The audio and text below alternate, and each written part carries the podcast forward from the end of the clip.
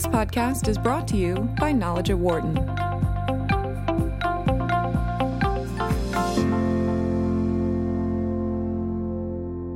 Welcome to the Knowledge at Wharton podcast series, From Backstreet to Wall Street, where entrepreneurs from around the world use innovative business models to solve some of the world's most pressing business problems. Leaders in the impact investing movement, who are providing the capital to fuel the growth, drive these conversations. Your hosts are Mukul Pandya, Executive Director and Editor in Chief of Knowledge at Wharton, and Durreen Shahnaz, Founder and CEO of Impact Investment Exchange, one of the pioneers in promoting impact investing in Asia. Globally, adolescent girls and young women face gender based inequalities, exclusion, discrimination, and violence in accessing healthcare.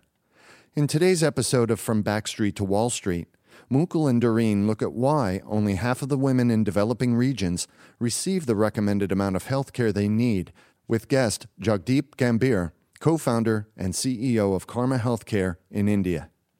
Karma Healthcare is an impact enterprise providing affordable, high quality medical services to underserved communities, especially women, in rural Rajasthan through mobile technology, ensuring healthier lives by earlier detection and treatment. Uh, Jagdeep, welcome and thank you so much for joining us today. Thank you, Mukul. Jagdeep, thank you very much for joining us. And uh, before I sort of jump in and start with the questions, and thank you, Mukul, for the introduction, I just want to give the listeners a little bit more of the background so they get to appreciate what amazing work you're doing. Um, so, a little bit of the background on the healthcare situation in India. Um, there are about 800 million people in rural India who lack access to reliable and affordable healthcare. Um, nearly 70% of India's doctors and other medical professionals are all focused in the cities, in the big cities. And there's an incredible, of course, that means a vacuum uh, of healthcare in the in the rural area.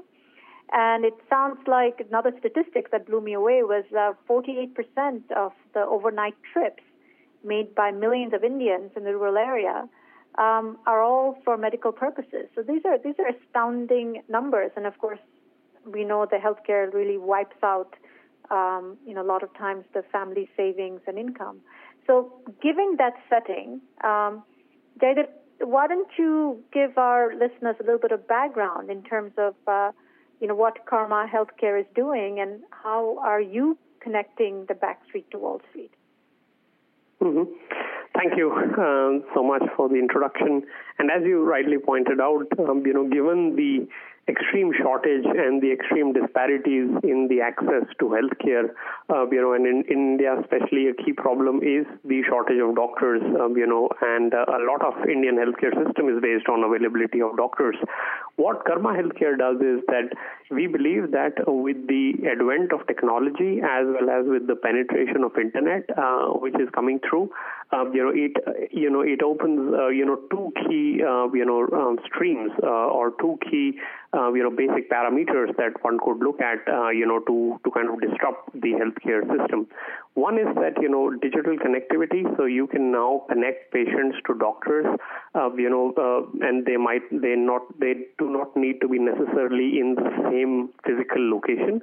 So that is one. So you know you can connect a patient sitting from sitting in a rural village in Rajasthan where we operate to a doctor sitting in Delhi right the second key uh, you know thing uh, that you know the penetration of internet does is that you have now the ability to actually monitor and evaluate a lot of patient data, right? So we are able to now capture a lot of data of rural patients, right? And then use that to improve the quality of care and the impact that happens.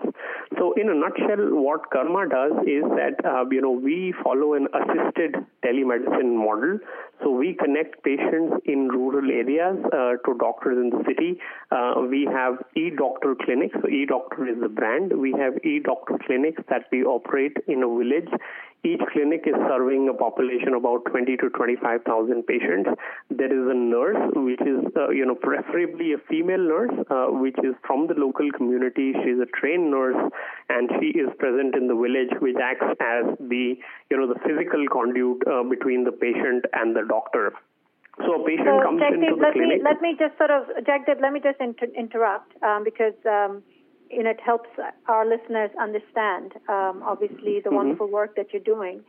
Um, so this is really what would be known as also an hub, hub and spoke model, right? So you have these mm-hmm. hubs, uh, these are the clinics where the patients mm-hmm. come, and then you have a mm-hmm. nurse there, and the nurse sort of does mm-hmm. the, the first look, and then the nurse basically connects the patient uh, to the doctors um, who is mm-hmm. sitting in an urban area. Is that correct? Yes.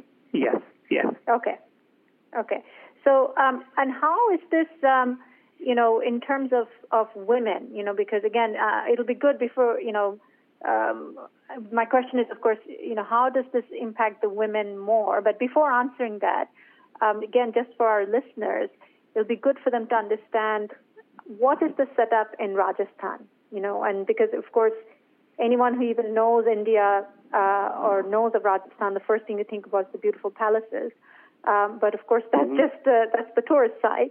Uh, tell us a little bit about the culture in Rajasthan and what it means for women in terms of accessing mm-hmm. healthcare, mm-hmm. and what are you doing about it? Sure, sure. So, uh, you know, uh, the data that you mentioned about, you know, about 50% of women in Rajasthan uh, would be anemic, um, right? So, uh, the state of women, um, you know, especially in the case of healthcare in Rajasthan, uh, you know, is improving, but, um, you know, there is much that still needs to be desired. One of the key attributes of a place like Rajasthan is that, you know, Rajasthan is the largest state in the country in terms of area, uh, and hence it is very, very scattered as well. So one of the key challenges that we get is the population density in a place like Rajasthan will be very, very different from, you know, many of the other states in the country because it is very large.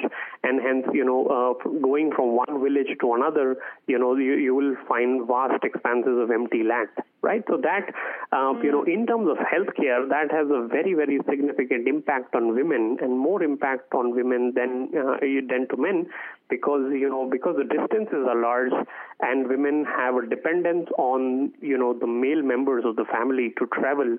So they are the you know their access, the physical access to healthcare is is limited. So you know while the men could still go to the city to seek healthcare, it would take uh, you know it, the probability of the of a woman going there is is much lower, and hence by the time they go to a doctor, their diseases or the condition that they have actually has increased right? So the, the, the bottom line is that the access to healthcare problem, given the distance as well as the financial dependence of women on their male male uh, you know male members in the family, does impact their health status a lot. Right, right, and and can you sort of, um, in terms of sort of the success of karma, how you are changing this equation, right? Because what you said is so true, and I think you know in terms of you know women not um, getting access to healthcare because they're dependent on the men to take them, but also mm-hmm. I think what we see in the Asian context, in South Asian context, um, women always think of themselves as you know sort of lesser than the men, so they won't even think of you know their ailments, right? Um, so how is mm-hmm. karma changing the way women in the rural area, you know, I mean, how they're getting the access to healthcare. Do you see more women mm-hmm. getting it? Do you have a any story that you can share with us that the listeners can mm-hmm. get a feel of it? Mm-hmm. Sure, sure. Thanks. So, in terms of access, right, um, you know, the same quality of healthcare or the same qualification of a doctor, which was otherwise available hundreds of kilometers away, is now present in the same village that the women live or you know within the same vicinity that the women live right so that dramatically improves the access to healthcare and the affordability of, of healthcare right so they don't have to rely on their male members in many cases to actually come to a karma clinic, right? So that has certainly impacted, right? B, I think the key element uh, for what we're doing is that we want to tackle the underlying determinants of health. So, you know, what happens is that malnutrition and anemia right? Uh, as I mentioned, 51% of women have malnutrition and anemia. Uh, you know, when a woman comes to a clinic, you can do a symptomatic treatment, but if you do not intervene on the underlying health determinants, right, then the, the patient or the, the women is going to come back to the clinic again and again. So we have a lot of focus on preventive as well as early stage detection of various underlying causes, especially malnutrition in women, that uh, malnutrition and anemia that we take care of, right? And I'll I'll give you one example, right? So about two years ago, uh, you know, we had a patient. Um, you know, we have a clinic in a place called Jhadol, which is about 70 kilometers from our corporate headquarters. And, uh, you know, we had a patient coming into our clinic and she was suffering or she was going to unqualified providers, um, you know, untrained and unqualified providers for last seven months. And we had recently opened a clinic. So, you know, she came to our clinic. She was, she's 22 years old, um, you know, and mother of two. Mm-hmm. The first thing we did was to do an hemoglobin test. So we have a point of care detection device that could detect the hemoglobin level of, of a patient, right? And you would be surprised, and I was very surprised that the hemoglobin test for that patient came 2.1, wherein the the average uh, or the normal hemoglobin level, you know, in women would be about 9 to 10, right? And 2.1 is wow, okay. is you know essentially incompatible with life. So you know, one wonders how right. she was even alive right? Uh, and you know, so we did that. We we did that test, and you know, it is you know, it costs less than a dollar uh, for for for uh, for it to be done in our clinic. And you know, there was nothing we could do online, and then we had to uh, immediately tra- uh, send the patient to a tertiary care hospital in the city, and then she got a blood transfusion done right? And uh, you know, so right. uh, you know, some of our staff actually donated blood to that patient, right? And she's she's she's perfectly all right, um, you know. And uh, in terms of the story, right, uh, the husband of the women denied to give blood to uh, to this person right? So so that's when our staff had to do it, right? And it, it does, you know, speak volumes about you know the status, uh, you know, and uh, you know how the healthcare of women is perceived, um, you know, in the areas. But uh, you know now she's okay, uh, you know, she's a regular customer, um, you know, to our clinics, and you know her her children also come, and you know, you know whenever I go to the clinic, we meet her as well, right? But you know, just looking at the underlying problem, um, you know, does uh, you know um, have a tremendous impact on the health of women. Of course, and not only to that woman, but also obviously the children and the next generation, because um, the women, when when they are in this physical condition, and if they're getting pregnant, which they do, um, you know, mm-hmm. it's just in the process. You also not, you know, she probably won't make it uh, through the pregnancy, yep. but also the the children will be, you know, highly. Um, you know, if impacted by it. Now, um, you know, I read some um, statistics uh, once again in, in your material where um, basically, you know, the typical cost um, of a, of a, you know, sort of a healthcare issue to be taken care of, where someone in Rajasthan say has to travel a long ways off. Um, the typical doctor and to see a doctor and all that would cost about say 2,000 rupees, which is about thirty dollars. Um, and you can do the same thing uh, for 150 rupees, which is about two dollars and thirty cents. I mean, this is incredible.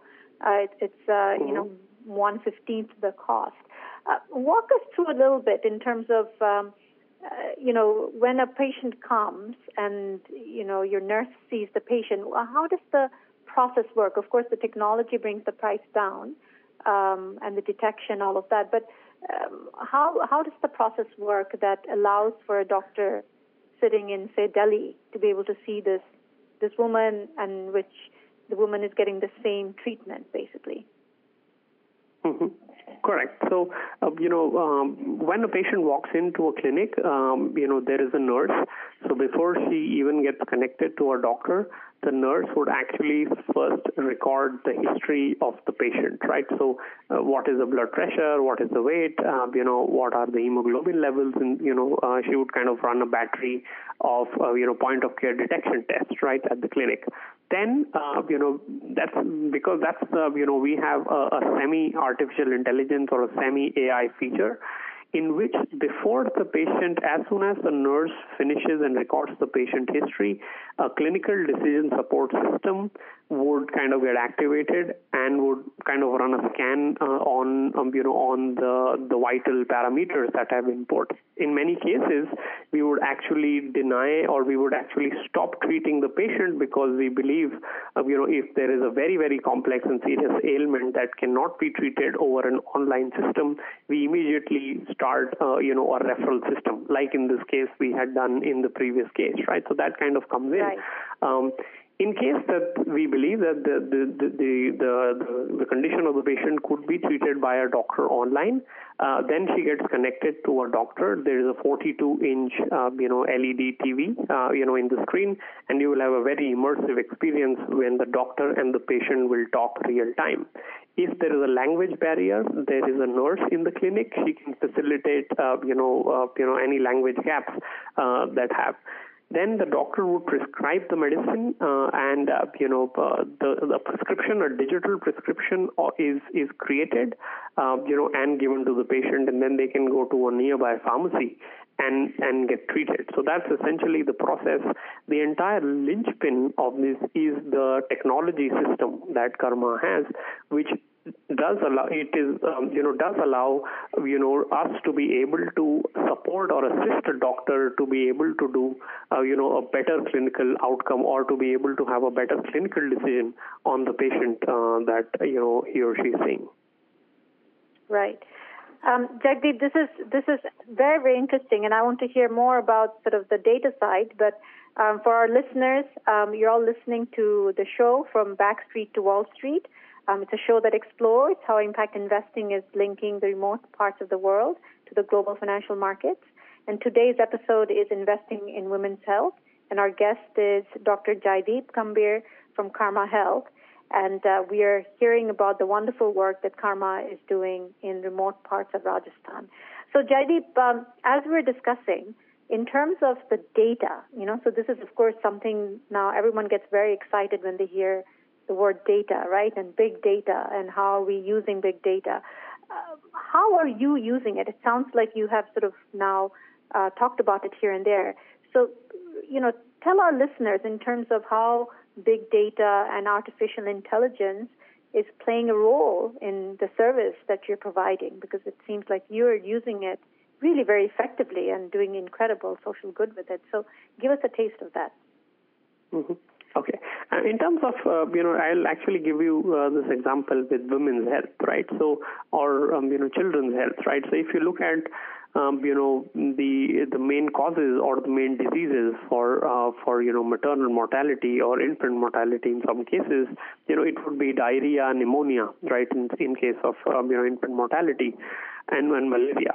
So when a patient walks into our clinic uh, and you know we have diagnosed the patient with uh, a diarrhea, uh, you know WHO there are WHO protocols for malaria or diarrhea or for pneumonia treatment that has been laid out and you know that are available um, you know for for public use we ensure that through the clinical decision support system that once a doctor treats a patient and prescribes medicines to the patient the prescription that is given or generated um, you know um, on, using the online system um, you know has to comply or has to be similar or has to be very close to the actual you know uh, appropriate uh, you know treatment for for that ailment right? So if there is a consultation between happen between a patient and a doctor right uh, the the computer system would actually look at what are what what should be the uh, what should be the correct treatment for a patient suffering from pneumonia and would actually in many cases support the doctor to go to the correct treatment or, or to the appropriate treatment. Yes it is healthcare so you know you will not have a 100% um, you know not all prescriptions will be 100% matching, but the idea is to reduce the you know the variance uh, and hence improve significantly improve the quality of appropriate treatment uh, that is going on. So that I think uh, you know is critical. We because we have a patient data, we also have an ability to in many cases predict the underlying um, you know problems um, you know or future problems of for the patient. So if we know that a patient is repeating and she's suffering from anemia, right, uh, we would actually uh, you know make sure that um, you know we do run or we do have uh, you know enhanced counseling to be able to make sure that the malnutrition is first treated, right, uh, along with right. you know the the under uh, with, with the treatment she has. Yeah. So, Jagdeep, uh, right. a question I have is uh, uh, telemedicine has been around for a while, and, and I'm very impressed with the model that you have developed. But from what I have read, one of the biggest challenges in telemedicine has been recruiting the doctors in the urban centers uh, who would be available on call to treat the, the, the patients uh, who are you know in the remote areas. Uh, can you tell a little, mm-hmm. tell us a little bit about uh, how you dealt with this challenge, and what are some of the other challenges you faced, and how you overcame them in building your model? Mm-hmm. So, uh, you know, it's a great question, and you know, we we have had uh, you know this, this issue as well.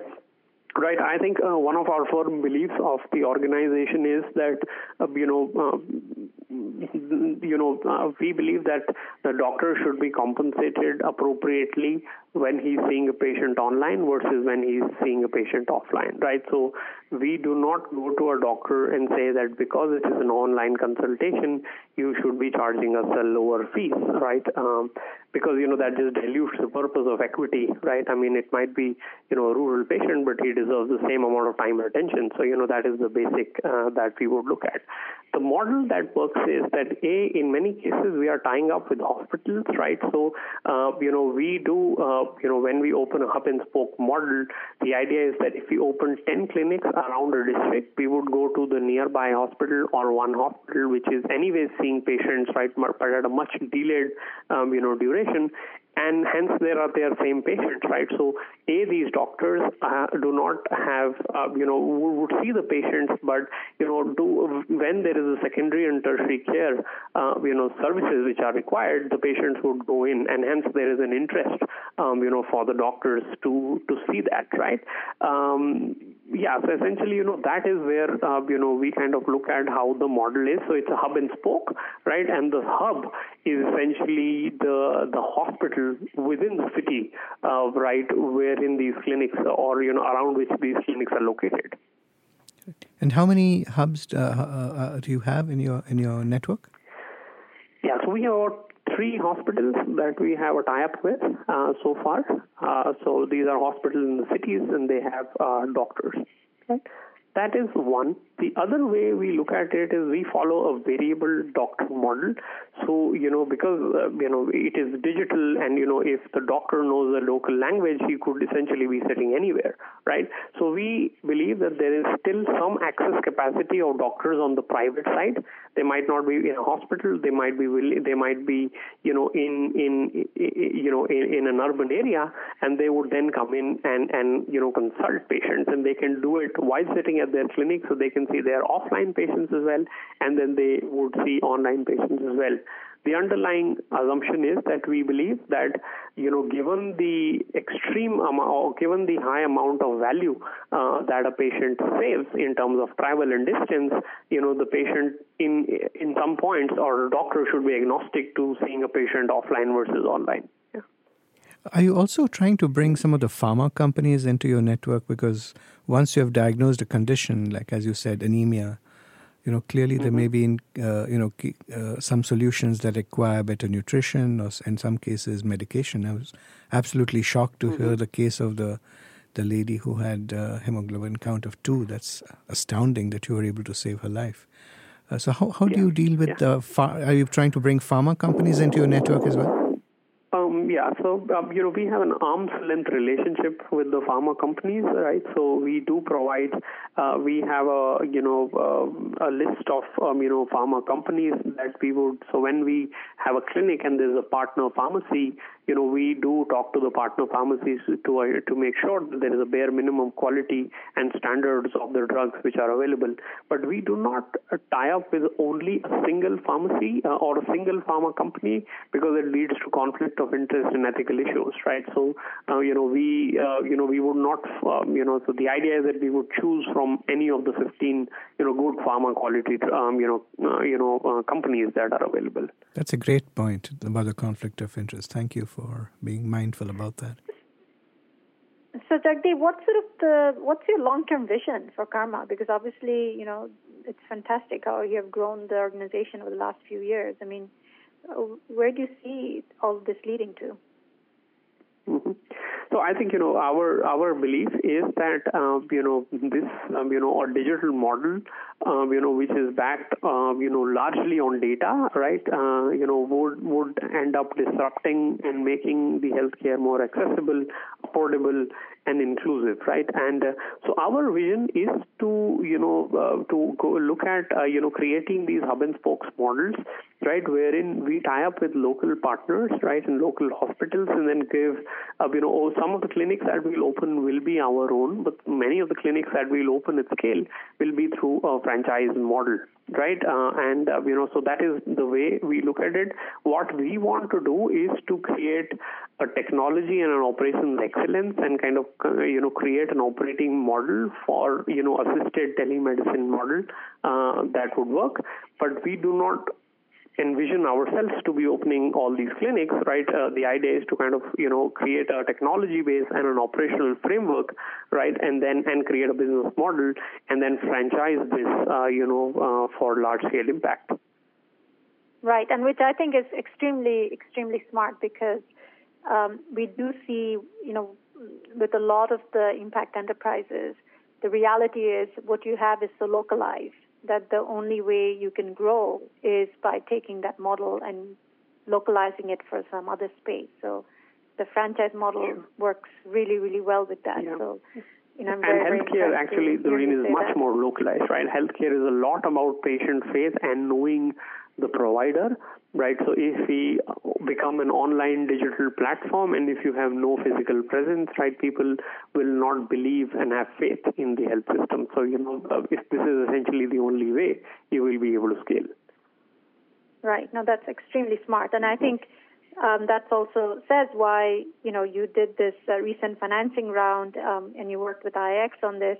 So what was, I mean, did the investor appreciate all of these? I mean, what was your experience, you know, with the whole capital raising process? Yeah, I think so. Uh, um, it was, uh, you know, the um, you know, as with uh, you know any um, you know fundraising time uh, or fundraising process, uh, you know, I think uh, you know you obviously have to talk to multiple people, but um, you know, um, with the support of IIX and our existing you know and the new investors, we have been able to raise this round uh, you know, given the scale of the problem, uh, you know, and given the magnitude of the problem that we are trying to solve, and given how real the problem is, you know, uh, we do not have a problem in explaining. You know, we are not solving a niche problem, right? I mean, this is a very, very large problem to solve. So, you know, that is is not a you know not a challenge. Uh, you know, one key challenge we had to kind of you know convince uh, you know some of the investors would be in terms of infrastructure. So, you know, people have you know, uh, in in many cases, you know, uh, an opinion about rural India that okay, this is a great digital model, but will you find internet in those areas, right? But uh, right. you know, given the penetration of internet, you know, uh, there are many places where we could not open a clinic three years ago, but we can now open because the internet penetration has reached. So, you know, so that was one key element that we had to convince, um, you know, some of the investors. Do you, do you think you may stay on in Rajasthan? Do you have plans to expand beyond that? Uh, yeah, so we have now actually expanded in Haryana, um, which is the nearby state, and in Uttar Pradesh and Madhya Pradesh. So we have, uh, you know, actually expanded as we speak, uh, you know, within four states in, in the country. Wonderful. And I think, at least on my side, um, you know, I guess uh, the last question really is, I guess, a more of a bigger picture, which is, um, you know, there are a lot of discussions about, of course, the Sustainable Development Goals, and one of them, of course, SDG 3 is about good health and well-being. Uh, so, sort of ending an optimistic note. I mean, do you think it is possible for us to achieve this? I mean, you know, are there more Karma Health, or can we be franchising Karma Health? I mean, how do we achieve this this goal for the for the planet? Yeah, absolutely. I mean, you know, for the last 25 years, if you look at the with with the improvement in numbers, I think you know it is all uh, you know. I mean, uh, there is every reason to be optimistic with uh, optimistic on. I think what technology models or models like ours, you know, present is to be able to accelerate the growth of change. Right. I think um, you know uh, if we follow more traditional uh, you know uh, models of outreach as well as models of healthcare, we would still be able to you know go to that change. But I think what excites me worry most is that the rate of change using a technology enabled model will be much, much faster in this way. Right. Um, Mukul, anything else for Jagdeep uh, after that wonderful conversation? Uh, no, I think this has been a great conversation, and I just wanted to thank both of you for uh, uh speaking with uh, Knowledge at Wharton for this podcast. Uh, thanks, Durreen, and thanks, Jagdeep. wishing both of you the very best. Thank you. Thank you, Thank Jagdeep. You. Thank you, Mukul. Yeah. As you've just heard, only half the women in the developing regions receive the recommended amount of health care they need. Globally, adolescent girls and young women face gender based inequalities, exclusion, discrimination, and violence in accessing health care. Every two minutes, a woman dies during pregnancy and childbirth.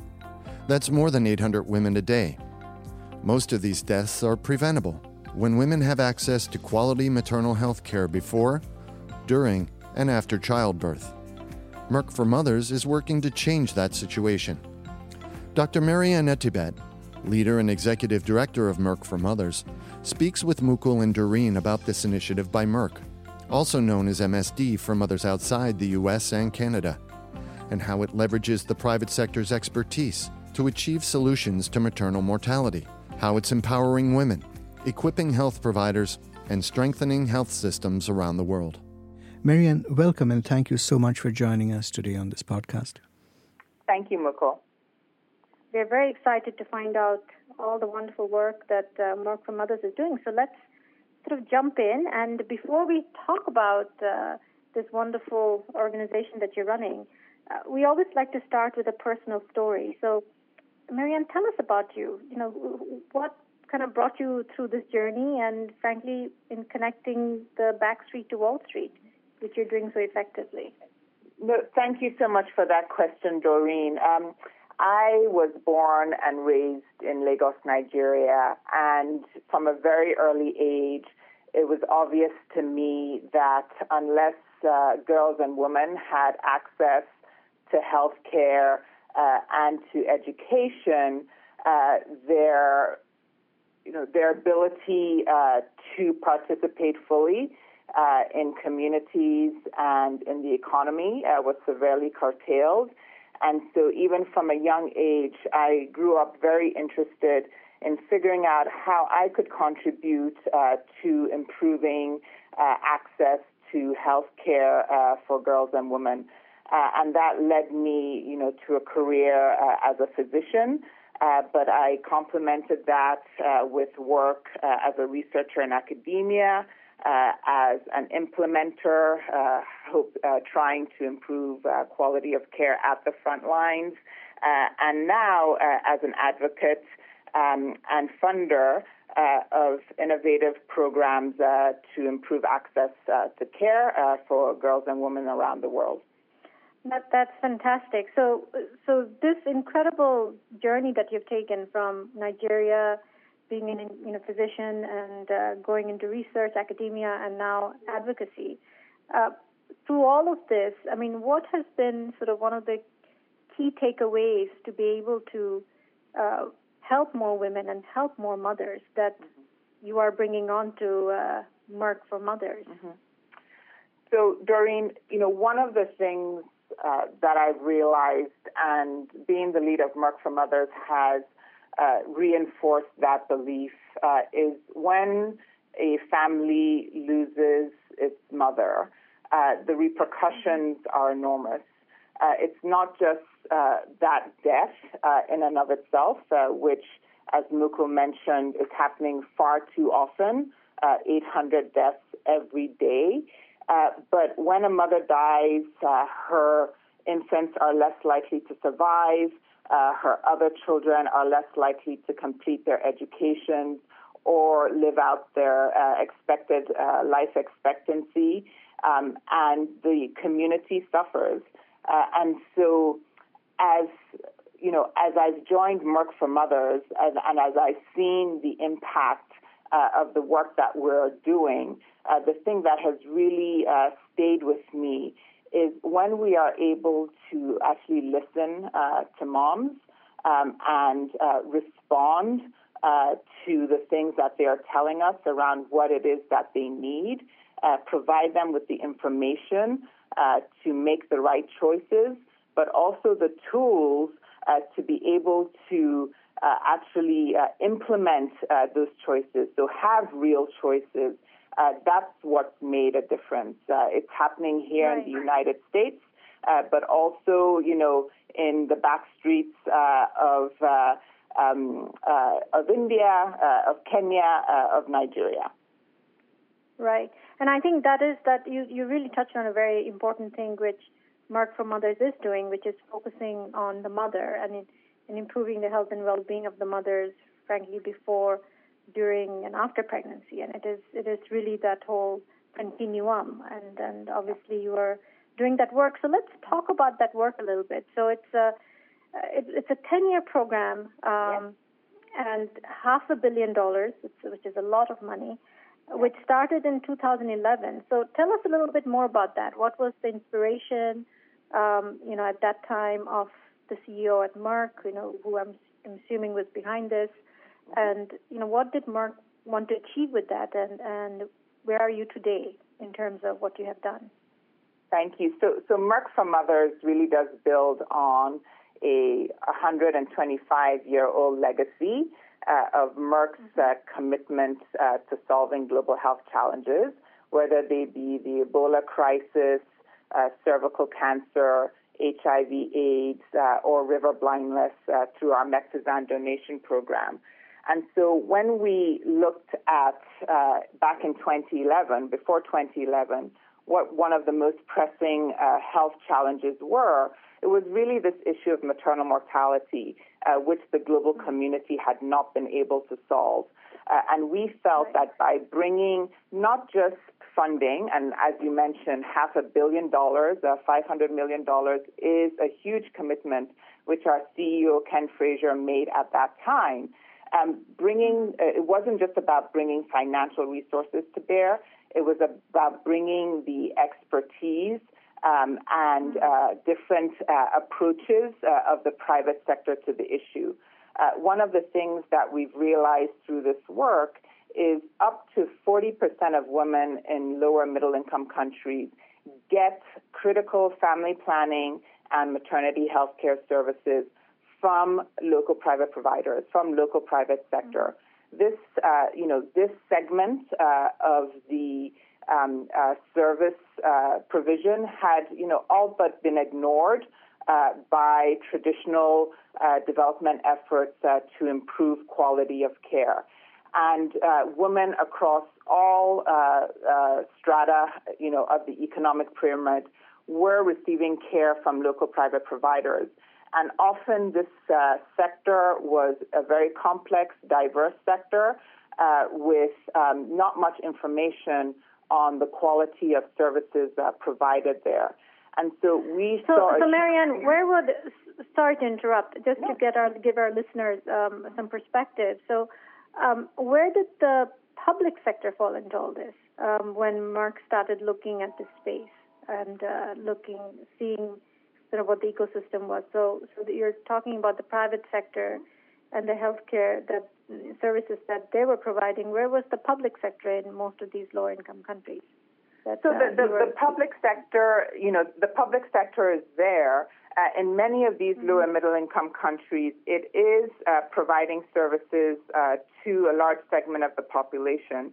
Uh, but often, mm-hmm. uh, because of lack of financing, uh, that infrastructure mm-hmm. is crumbling.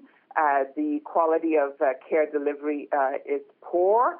Um, that um, staffing, you know, is, is also, you know, uh, very scarce. And so one of the things uh, that we recognize is that we really had to approach this from a total market perspective. It wasn't about mm. public sector versus private sector, but thinking about the total market as a whole. Because women are moving from, you know, public sector to private sector. Lots of studies that show, you know, women may be getting their prenatal care, uh, you know, from one set of providers, but then give birth, uh, you know, in the other sector. We know that doctors uh, are also have both private and public practices, but what we found was that data, you know, was not following patients uh, across the sectors, and neither was the financing. Uh, so there is a huge uh, opportunity to kind of rationalize uh, how resources were allocated uh, when you look at the total market as opposed to bifurcating and creating, you know, unnecessary barriers uh, between the public and private sector. Right. And I'm sure each country then again had its own unique set of issues as well uh, when you were, um, you know, looking for market entry. So I'm just curious. So uh, you work in over 30 countries, and mm-hmm. Uh, when you, you know, and you started this program now, what it's about eight years old. Mm-hmm. So what I mean, so looking at two countries, um, say India and Senegal, uh, you know, the two countries I see that you obviously you did a lot in a lot of countries, but those are two that jumped out at me. Um, what were I mean? How did Merck for Mothers even think about doing market entry and making mothers sort of front and center with the services and the you know and and sort of the approach that you wanted to bring? Can you just share some of those thoughts with us? Sure, of course, Durreen. So when we look at our mandate, uh, which is to end preventable maternal deaths, we know that India uh, is actually uh, one of the top two countries uh, contributing to the global maternal uh, mortality burden. Um, as I mentioned, um, many women in India are receiving uh, maternity care services from the private sector. Uh, and I'll share with you one specific example uh, of how Merck for Mothers uh, is approaching uh, this issue in India. Um, you mentioned how, how do we work? We really work uh, through partnerships. Uh, we, okay. Um, you know, our, our goal is to really think outside the box in terms of the different types of stakeholders we can bring to the table around a shared vision. And so one of these innovative partnerships uh, that we were uh, kind of uh, instrumental uh, in facilitating uh, was a partnership uh, to develop the world's first health development impact bond, the Utkarsh mm-hmm. bond. Utkarsh is Hindi for excellence. And it is a bond, developmental impact bond, that we are an outcome funder for. Um, and what that bond does is provide capital uh, to organizations uh, that will work with over 400 private health facilities in Rajasthan uh, to allow them or help them or improve their capacity to meet new government quality standards uh, as well as uh, sustain those standards over the long term. Uh, through this partnership, and UBS Optimus Foundation is the um, is the organization that's providing the capital for this bond. Population Services International and HLS PPT are the technical capacity building implementers on ground. Ourselves, Merck for Mothers, and USAID are the outcome funders. so through this development impact bond, uh, we um, aim to reach up to 600,000 pregnant women uh, with improved care mm-hmm. during delivery. Uh, and that uh, we estimate will have the potential to save up to 10,000 lives, uh, both mothers uh, and their babies, over a, a five year period. Um, the government right. of Rajasthan is, is also actively involved. they're playing an oversight role uh, with the view to becoming uh, an outcome payer uh, if uh, we're able to uh, prove that this this methodology using DIBs actually will you know will hold on its promise to improve quality of care and right. save lives.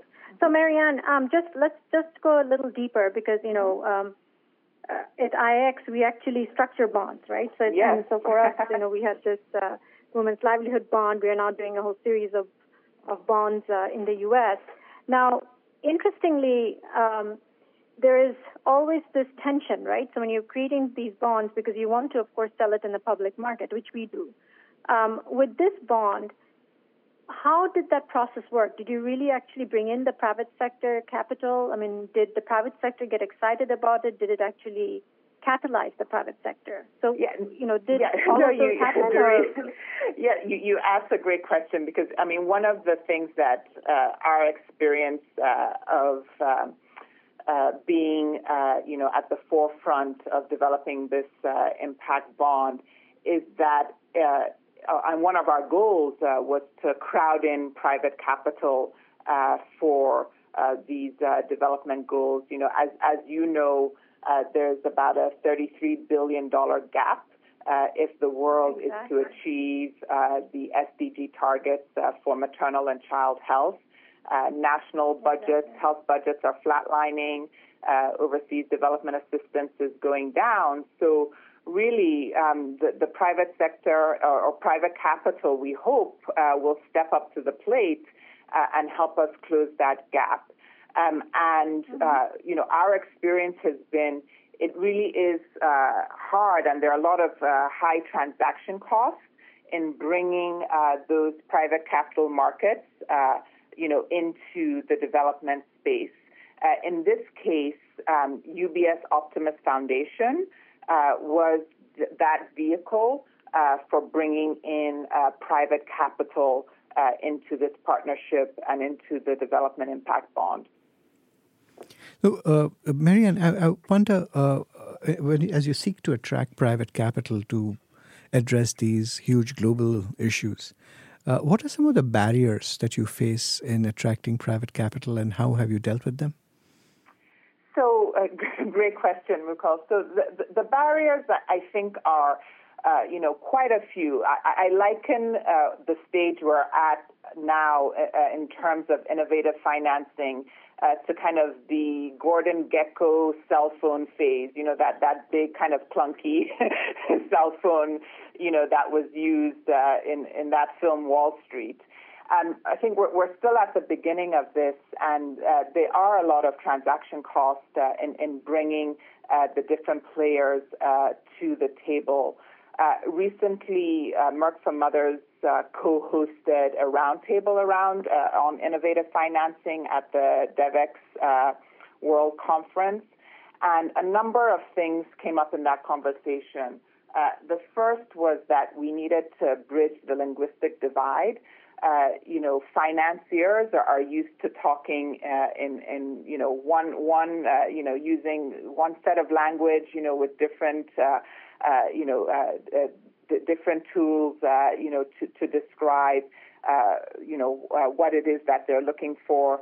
The development space uses another set of language and, and another set of tools, and so we, we have to bridge that divide.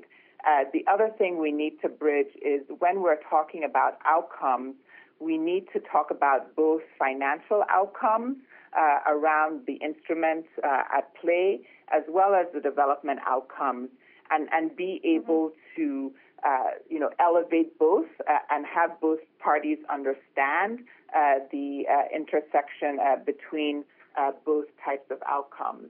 And then one of the other key so, things that sorry. Mm-hmm. So Mary-Ann, just to, just and you know you bring up an interesting point and um, and this is I guess one of the sort of tensions that that we do see, which is, and we did uh, recently all this work in the U.S. now in the women's healthcare, and it seems like, and all the work that we have, you know, we have been doing, kind of rest of the rest of the globe, there's a disproportionate focus um, on measuring the volume of care, meaning the output. Mm-hmm. Um, instead of the value of the care, you know, which is the outcome, right? So it's not only just um, saving the life of the woman, but it really is the quality of that life. And making sure that there ripple effects on the family and, and what that, that means and the goodwill that it creates, right? Mm-hmm. Um, you know, how do we how do we actually kind of address that and make sure that we are making that shift from output to outcome? Mm-hmm. Um, because it seems like even in the in these sort of the you know these bonds and, and that that are being created, there's an incredible emphasis on output yeah. you know, rather than the patient-centric outcome. So, what's yeah. your thought on that? No, you're you're you're exactly right. And one of the things I will say is that it takes investment uh, in uh, systems, uh, including critical data systems, in order to be able to accurately measure outcomes. uh, and thus, you know, be able to say something about the value uh, of an investment. And sometimes uh, investors balk, you know, at, at uh, investing in those data systems and surveillance systems uh, that that would allow you uh, to assess outcomes. because in many of these markets, in many of these countries, you're really having to build those systems from scratch. Uh, I think the other thing, um, you know, to share about uh, the um, the role of uh, measuring outcomes is that uh, the, the, interventions really do have to be at scale. Uh, if you're looking for population level outcomes, uh, especially around issues like maternal mortality, infant mortality, you, you're really talking about large scale interventions. Um, and uh, in order to do that properly, you do have to bring in multiple, you know, different investors and partners uh, to the table. Uh, one project Merck for Mothers was involved in, again, another partnership with USAID, Saving Mothers Giving Life, uh, which showed population level impact uh, outcomes uh, in mm-hmm. Zambia and um, Uganda, where maternal mortality ratios uh, decreased uh, by up to 40%. But we, the partners, uh, made a significant investment in the monitoring and evaluation and surveillance systems. and not all investors are, willing, you know, to put up that capital for health system strengthening and the capacity building of infrastructure. Right, right. No, no, that definitely that definitely makes sense, and I think perhaps also one of the uh, I would say the disconnects is that the financial market does look at things in a forward-looking way, mm-hmm. and traditional sort of the nonprofit space looks at things in a more monetary valuation, which is looking at the past. Mm-hmm. So uh, we do see that you know uh, there's definitely uh, something to be said to be on the same page on how you're evaluating um, the analysis on the financial side and also on the social side. So, you but I, I you know, think I, mean, I, I think right one of the things I, I, think one of the things that could be exciting uh, for uh, uh, pr- uh, private uh, capital investors is, uh, you know, we're, we're, talking about this notion of outcomes and values. I think we're also mm-hmm. very short-sighted, even when we th- look to the future, in that we only attempt uh, to to measure, let's say, health outcomes, when really we mm-hmm. could be measuring a whole range of ripple-on impacts uh, of that investment. Absolutely. You know, we could Absolutely. be measuring education, we could be measuring mm-hmm. economic empowerment and financial inclusion. You know, we could be measuring, you know, gender equality. I, I think that we, you know, we, we kind of stick in our little silos of, you know, I'm a health person, so I'm going to measure health outcomes and I think if we're able to broaden, uh, and I, I recognize that this is difficult, but if we're able to broaden how we think about outcomes, then I think that you know it's a slam dunk. You know that that these investments right. uh, make sense uh, from, from right. at multiple different levels. Right, right. No, uh, you're absolutely right, and we actually are um, you know, seeing that and doing some of that. Um, so I think, and we definitely do see that result. Now, keeping in mind, you know, what you were saying in terms of again looking into the future and where all this heading. I mean, uh, it's really fascinating the work that you have uh, started in Senegal mm-hmm. in terms of that increased kind of contraceptive usage mm-hmm. and access to you know effective family planning, which is very very important. Um, you know, by 2020. Do you want to tell us a little bit about that and and also the work I guess you're doing in partnership with uh, um, uh, Bill and Melinda Gates Foundation. So I think it's you know it's an interesting one. If you if you yeah no, it's definitely another interesting uh, facet to the work of uh, Merck for Mothers. Um, so as as you may know, if the only thing we do, or you know the, the global community does, uh, is address the unmet need for modern contraception uh, we would mm-hmm. be able to reduce the global maternal mortality burden uh, by up to 30%. Uh, and so in Senegal, uh, we worked in partnership with the Bill and Melinda Gates Foundation, uh, as well as the government of Senegal, to modernize their supply chain by bringing in, you know, some of the best practices from the private sector, including the introduction of private third-party logisticians who are able to uh, uh, who, who were incentivized on performance uh, and given the tools to track with real time data their performance. we found that we were able to reduce stockout rates to less than 2% um, and have this model be, the government of Senegal had this model scaled up to the rest of the country. Uh, right now, we are in a transition period, uh, moving from uh, you know donor partner funding uh, towards government of Senegal uh, financial and operational ownership. And one of the things mm-hmm. that we are recognizing uh, is that the transition period is you know is a fragile time. And so our, we've also brought in our partners, uh, the World Bank's Global, Finance, uh, uh, Global Financing Facility, the GFF, uh, to support uh, that transition uh, to sustainability.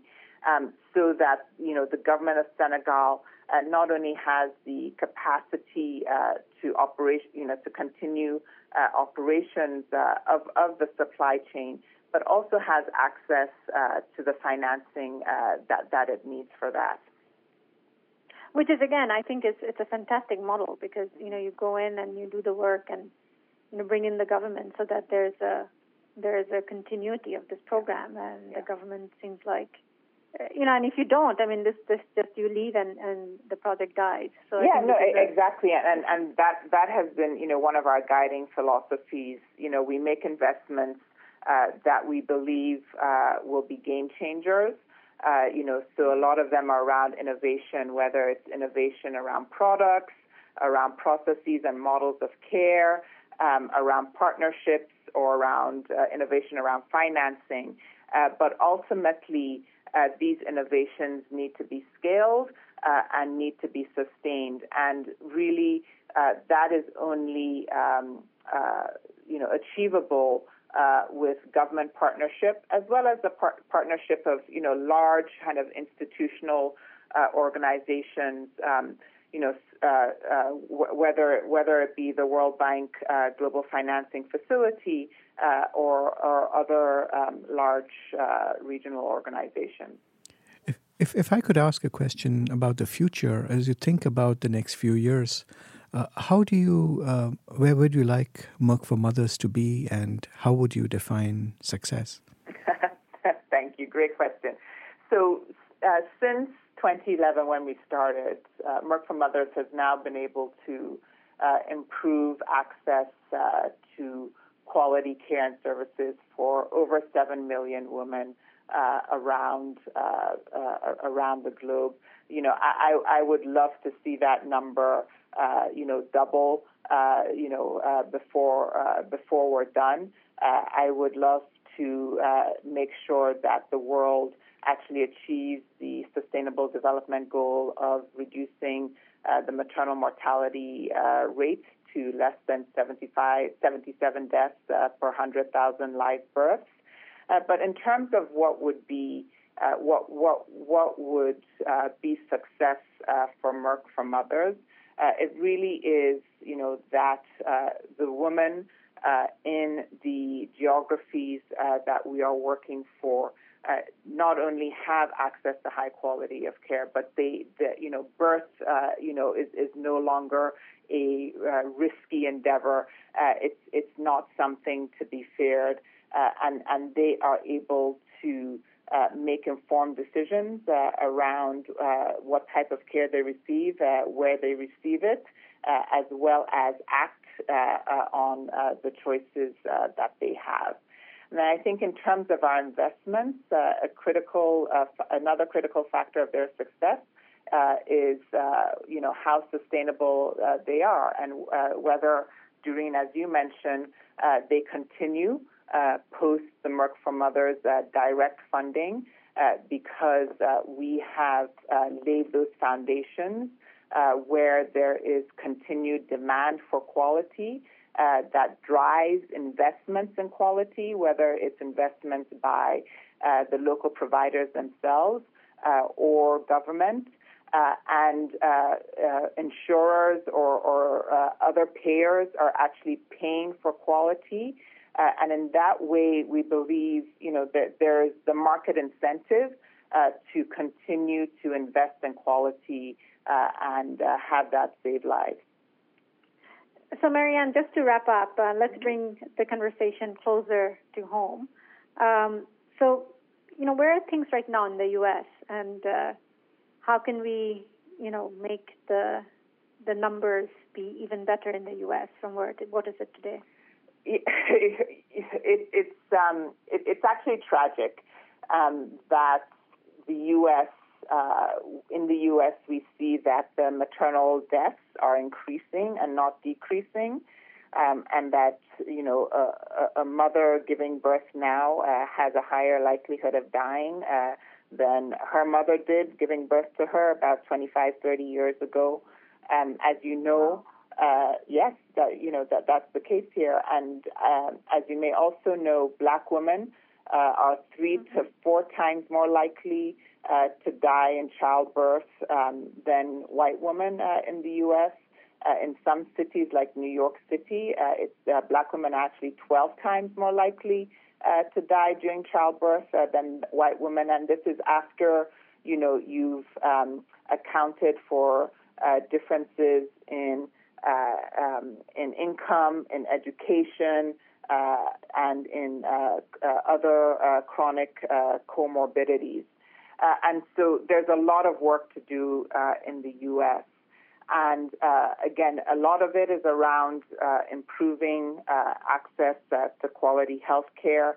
Uh, it's around making sure that uh, women have access to integrated care models that take care of not just them during their pregnancy, but you know any pre-existing chronic conditions that may increase their risk during pregnancy.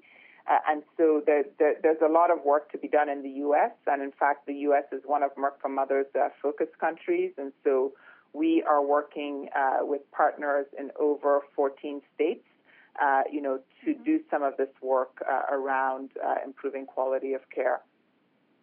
Yeah, and and and and I think you know it is it is really incredibly important work, and just the statistics that you have shared, and also the fact that these numbers are, I mean, they, sh- they absolutely can be changed. And it really is this whole notion of having a patient centric approach and, uh, you know, making women front and center and just, you know, remembering them. So I think it is, it is, you know, it is really incredible. Really hats off to you the, the fantastic work that you're doing and, uh, and keeping us all, you know, informed and, and making us all a part of it because it's this approach that you have with partners really makes makes a big difference.